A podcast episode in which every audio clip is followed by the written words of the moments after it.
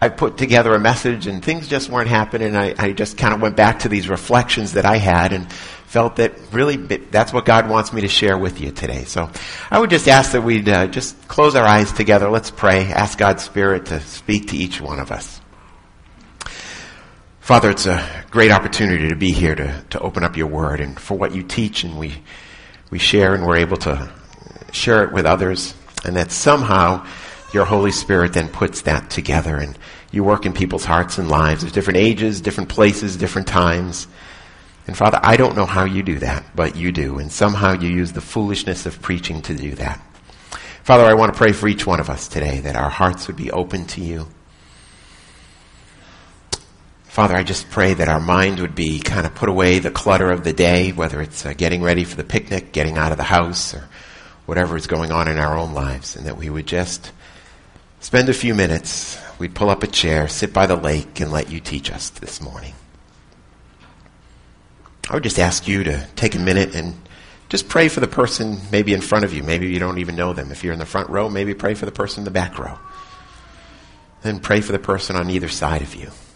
Just ask God to open, open their hearts to His Word today. Father, I thank you for what your Spirit is going to do. I pray these things in Jesus' name. Amen.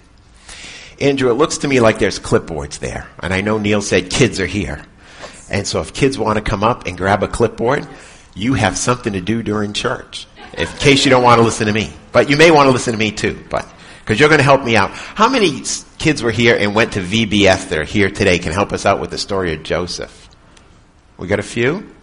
Andrew, we got a couple. All right, good. All right, you make sure you stay honest. Meanwhile, come on up. Don't be afraid. You can come up and grab. Yep, just take a clipboard. There you go. Come on up. You got coloring things, all that. There you go. Well, one of the things I've uh, I learned while I was in Europe, and I it was one of those things that kind of hits you right across the across the eyes, and it's one of those things that makes it nice to live there, but at the same time makes it hard to live there. And that was people need their downtime. People really put into their schedule uh, their time to reflect and relax. In fact, the first time I bought a a calendar to go through my work day uh, and, and bought it, the first page is vacations.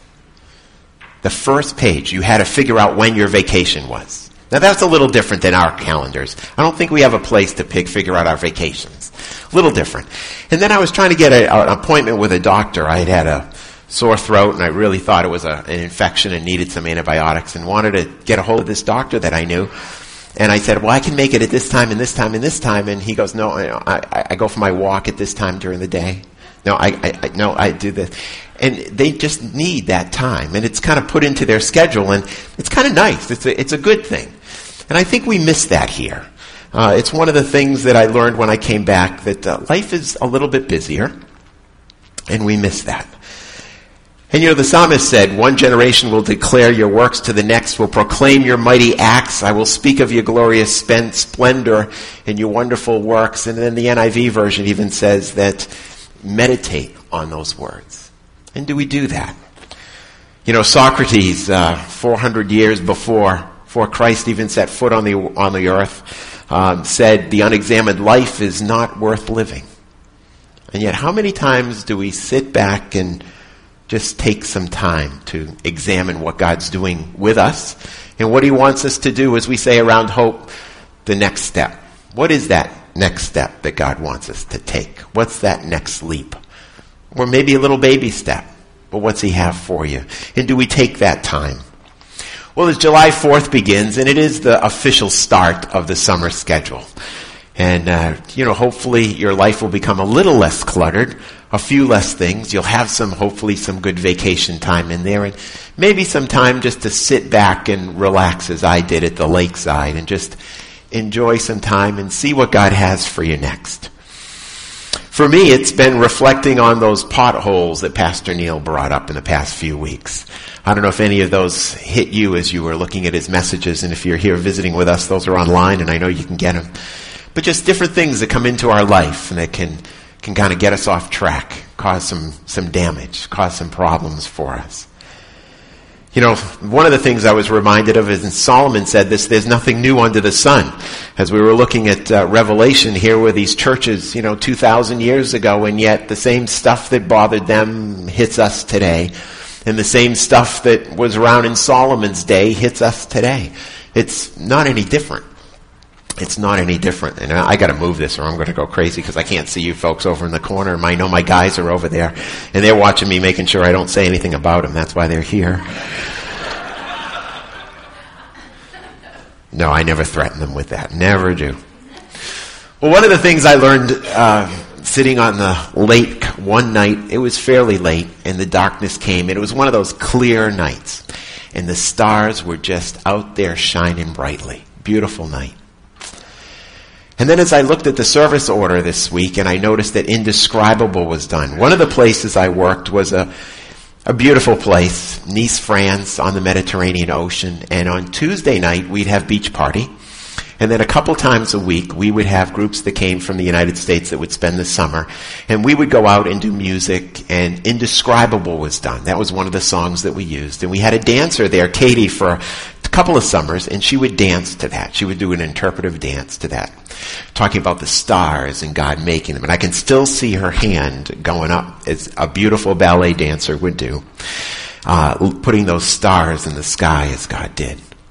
You know, those stars, I'm not an astronomer, not a scientist, but I remember back to physical science, and I seem to remember that those stars are always up there. They move around a little bit while we are we're moving and all that kind of stuff, but they're always up there, but they only show up in the darkness. And I can remember those moonlit, starlit skies right on the water, reflecting over the Mediterranean, those beautiful stars that came out. And God tells us to shine as stars in the universe. Turn with me, if you're looking at a Bible that's in your pew or in your seat there, it's on page 999. If it's your own Bible, Philippians chapter 2, verses 14 through 16. Philippians chapter 2, verses 14 through 16, or page 999 in the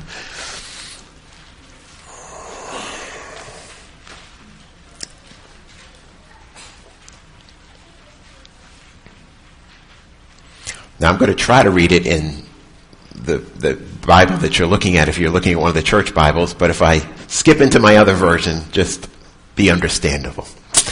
So then, my dear friends, just as you have always obeyed, not only in my presence, but now even more in my absence, work out your own salvation with fear and trembling. For it is God who is working in you, enabling you, both to will and to act for his good purpose. Do everything without grumbling or arguing. Ah, boy. Grumbling and arguing. Anybody do that this morning? So that you may be blameless and pure, children of God who are faultless in a crooked and perverted generation, among whom you shine like stars in the world, holding firmly the message of life. Well, not only the grumbling and complaining, that's hard enough, but do we shine as stars? Do we shine? The world's a dark place. I'm back at my summer job. It's a dark place. Teaching school is kind of nice. You know, I mean, the kids come in and yeah, there's difficulties and the staff is a really great staff that I work with. And now I'm kind of out there in, in a world place. And it's a, it's a dark place. And I have to ask myself, can I let my light shine there? It's not an easy place. Lots of stuff goes on. Lots of temptations are there. And yet, can I let my light shine? And then the Philippians were told to hold firmly the message of life. Can we do that?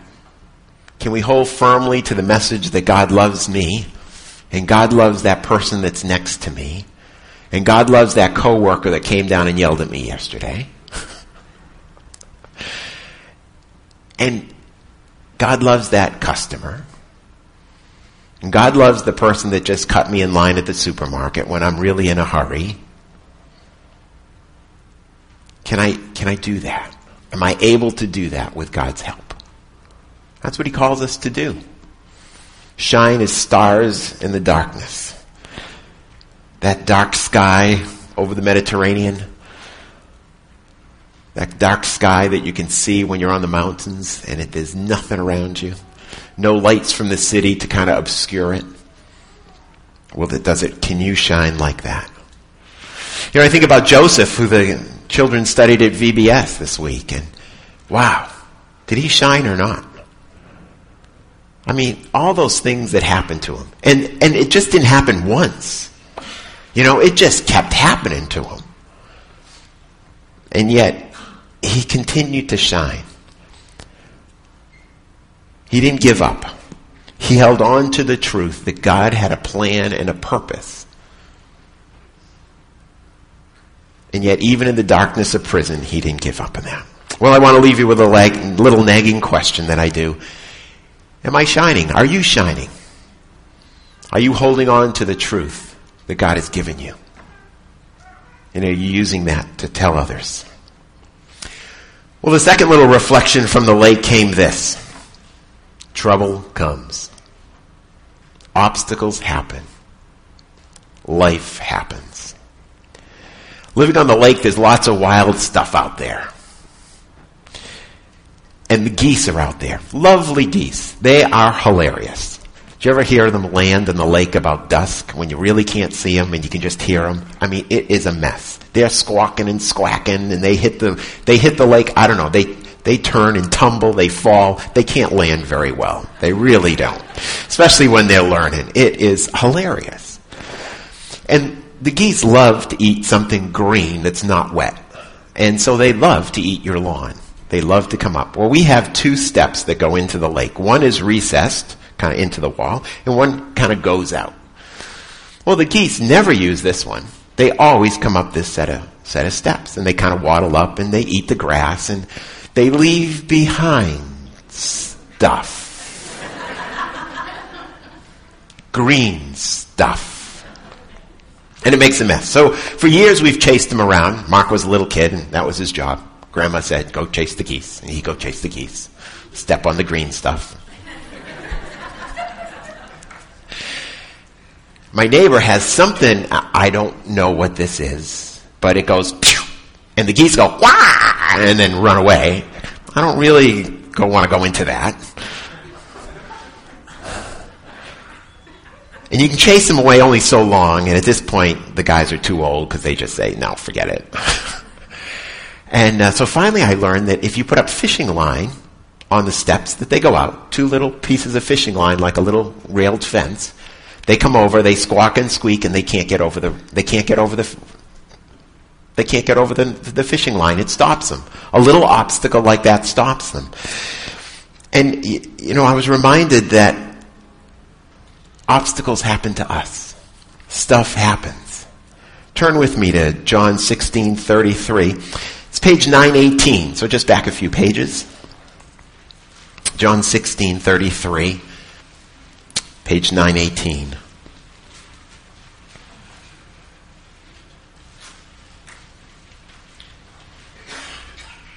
This is Jesus speaking to his friends on the night that he's going to be betrayed by one of his friends. Knowing that death awaits him, the physical death that he was going to go through that God was going to, his father was going to turn his back on him for the first time in all of eternity. The creator of our world was going to have his hands pierced, put on a cross. And he says this to his friends I have told you these things so that in me you may have peace. You will have suffering in this world. Be courageous. I have conquered the world. Be courageous. Take heart. I've overcome the world. Stuff happens. You know, those poor geese, all they want to do is eat green grass. All I want to do is get in the supermarket and get out. Why does somebody have to get in front of me? That is really slow. You know, why does the cash register have to run out of that white tape? Why does it always run out in front of me? Why is my job to put the paper in the copier no matter where I work? Why does toner run out on Sunday morning when you're a pastor? Life happens. It's life stuff. Can you have peace when obstacles get in your way? Well, my nagging question is Has an obstacle or troubles stopped you from taking the next step with God? Joseph, sold into slavery, sitting at the bottom of a well, sitting in jail. Did those obstacles stop him? They slowed him down a bit, you know, but it never stopped what God was going to do with him. There was a plan and a purpose in it all. And God has those plans and purposes in our lives. For I have plans I have made for you, he says. Plans to prosper and not harm you. Are you letting those obstacles, whether they're big or small, get in your way? Well, thirdly, the third little reflection is that persistent pays off. You know, on the lake, there's, there's lots of people that come out on the lake in boats, and it gets pretty busy. This afternoon, it's going to be really busy out there. And that means people leave a lot of junk behind litter, trash. I could never figure out why on our beachfront everything lands. I mean, everything ends up there. We got bottles and we got glass and we got Dunkin' Donuts cups and I've had wharfs, I've had docks, I've had people's doors. I've yet to find a boat. I'm kind of waiting for like a 15 footer, not too big, not a rowboat, maybe a thing with a little vroom vroom on the end, you know, but it hasn't come up yet. But I wondered, how does this all I mean, I know lakes have currents and winds and all that kind of stuff, but why does it always end up my place to clean up? And this year I, I, purchased a kayak and I've been getting out there in the morning in the quietness of the morning and it's really, it's really a nice thing to do. It's been really fun. And uh, so I'm out there kind of kayaking around and I've noticed there's this stuff. I was on the other side of the lake, north of us, and the current does go north to south and there was a ball floating around out there, and there was uh, one of those like tubs you keep strawberries in, and I was like, you know, that stuff's going to end up on my. Do- I know it. It's across the lake. It's going to end up there. And I said, well, at least I'll be able to have a ball. You know, I'll see the ball, uh, see what it is. Sure enough, I'm taking my kayak out of the out of the lake, going to go get ready for work. There is the there's that strawberry box right there and there's the ball bobbing along. Now the ball didn't quite get to the shore. The ball kept bobbing along, and the first thing it hit, it went a little, the next door neighbor. It hit the rope to his dock. Huh. It's gonna keep going. And it does. It bobs along there. And it takes this thing. I'm getting ready for work. I'm going back out. And I'm kind of, now I'm really into this ball. I'm watching it really closely. See, life is really exciting for me. I'm watching the ball. and the ball, and it bobs along and it hits the dock. It's gotten under the rope, it hits the dock. And I think, okay, it's going to go out for No, no, it comes shoreline. All right, now I'm having my coffee and I'm having breakfast. And it bobs along. About 20 minutes later, it's going towards the shore on his side. And it just scoots under the gangplank to his dock and keeps going south. It just didn't stop. It's persistent. It didn't give up the waves came and the winds came, and it just kept bobbing and it kept going. Turn back with me to Philippians chapter 3, if you would. Think about that little ball that just didn't give up versus the strawberry box that is landed up on shore in my recycling box. Chapter 3, verses 12 through 14, page 999, back in your Pew Bible. And Paul says this, not that I have already reached the goal or am already fully mature, but I make every effort to take hold of it because I have also taken hold of by Christ Jesus. Brothers, I do not consider myself to have taken hold of it, but one thing I do, Forgetting what is behind and reaching forward to what is ahead, I pursue as my goal the prize promised by God's heavenly call in Christ Jesus. I forget. I strain ahead. That word forgetting is uh, one of those participle things, and I know school's out and that stuff is always hard, but it was something about ongoing and it keeps moving and you keep going and you keep doing it. Yes, it begins. We have to begin to forget at one point, but it's a continuous action of forgetting. And Paul had to do that. He had to forget his past. I mean, this guy had a resume. He had a CV that was, I mean, he was way up there. We kind of forget that. And he was willing to become a tent maker at one point. I mean, that was unheard of in his culture. And yet he was willing to do that. He was willing to forget all the honors that could have been bestowed upon him. And he was willing to become whatever it took to any person to let them know the truth that God loves them. That they would be more worshipers of God. He would forget that. He also forgot, you know, when he first became a convert, when he first became a believer, there were other people that said, oh, I don't trust that guy Paul. Well, why don't I? Well, he, he wasn't a nice guy. you know, I mean, he was there holding the coats when Stephen, the first martyr, was killed.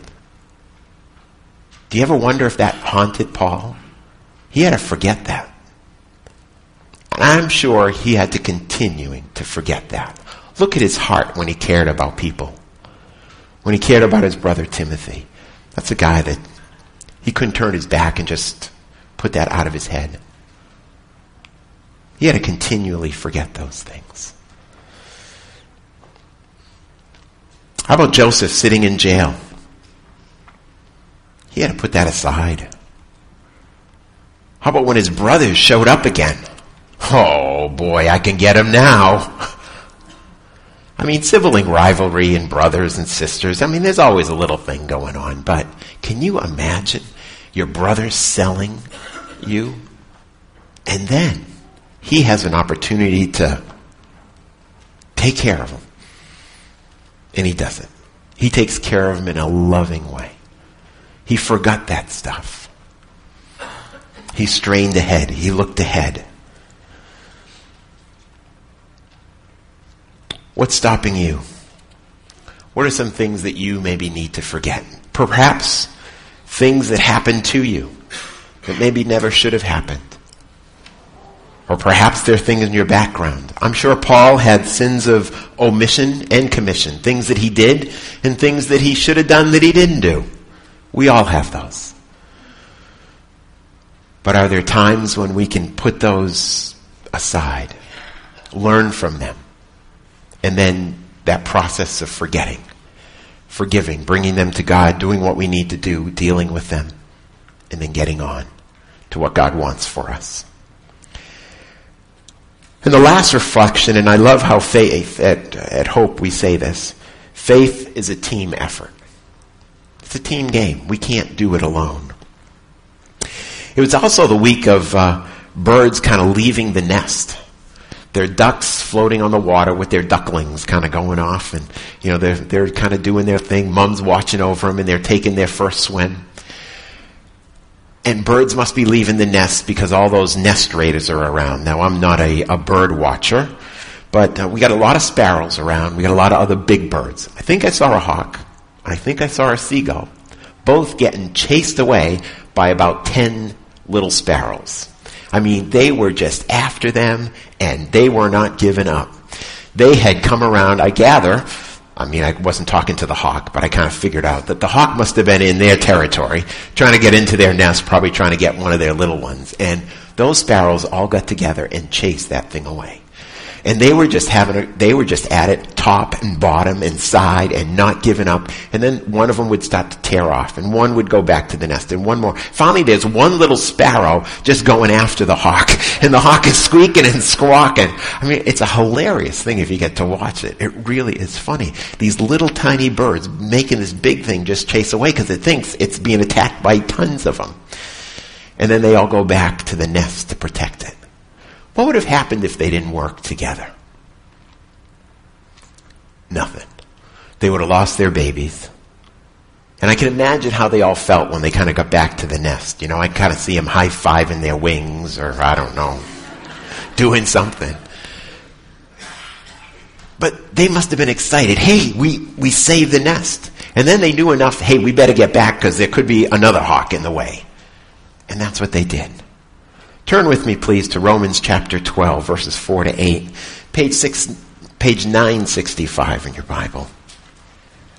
Romans 12, 4 to 8. Now as we have many parts in one body, and all the parts do not have the same function, in the same way we who are many are one body in Christ, and individually members of one another. According to the grace given to us, we have different gifts. If prophecy, use it according to the standard of faith. If service in service, if teaching in teaching, if exhorting in exhortation, giving with generosity, leading with diligence, showing mercy with cheerfulness. You know, it, it takes us all using our gifts that God has given to us to things to work. And if you're trying to live a life of faith by yourself, it's really hard. It doesn't work. You need to be together. You need to be connected someplace. You need to be in a group of people that, that know you and you know them. That you're known.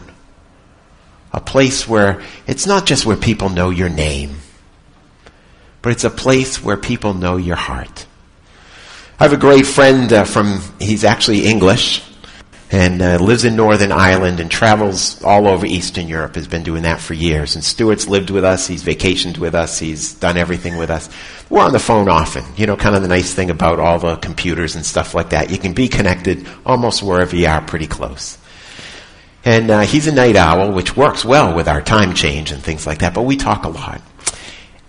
And I don't think there's much in Stuart's or my life that we don't know about each other we just share pretty openly with stuff. Good stuff, bad stuff, stuff you wouldn't want anybody else to know. But I know there's always somebody, and he knows there's always somebody that knows me. I hope you have somebody like that.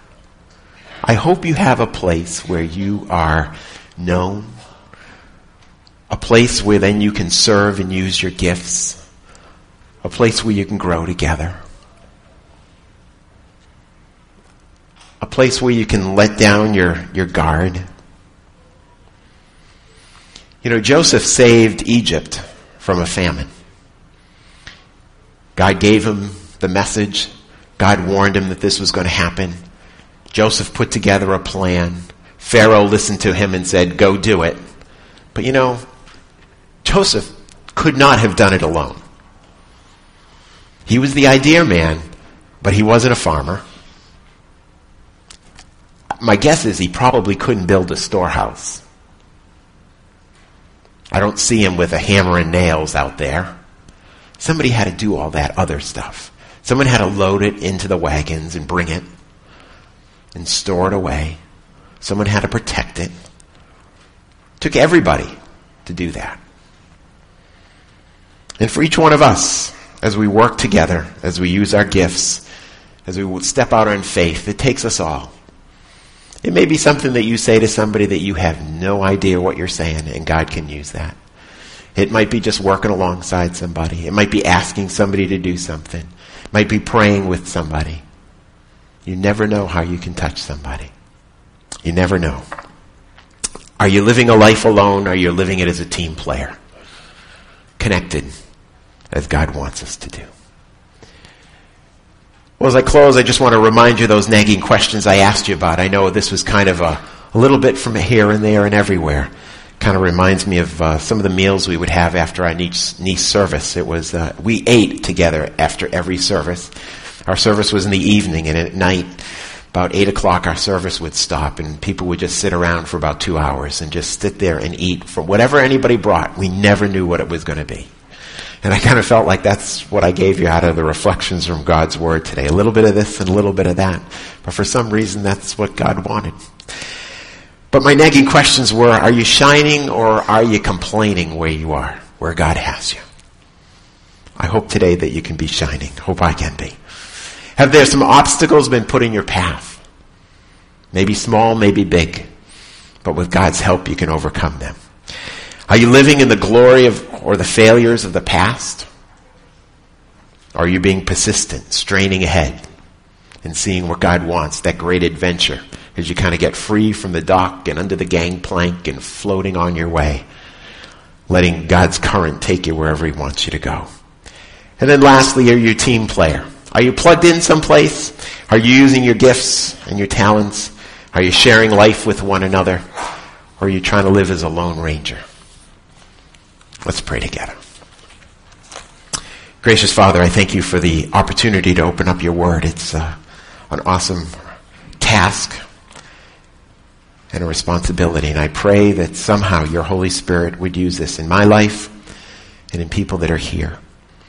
That you would open up their hearts. That you'd speak to them as only you can speak. In the quietness now, as we enjoy a picnic together, on the drive home, three days from now, a week from now, whatever your Spirit needs to work in our hearts. Father, I pray that you would do that. And I trust that you will, because you've promised to do that. Father, now I put these words into your hands for you to use as you seem best. I pray in Jesus' name. Amen.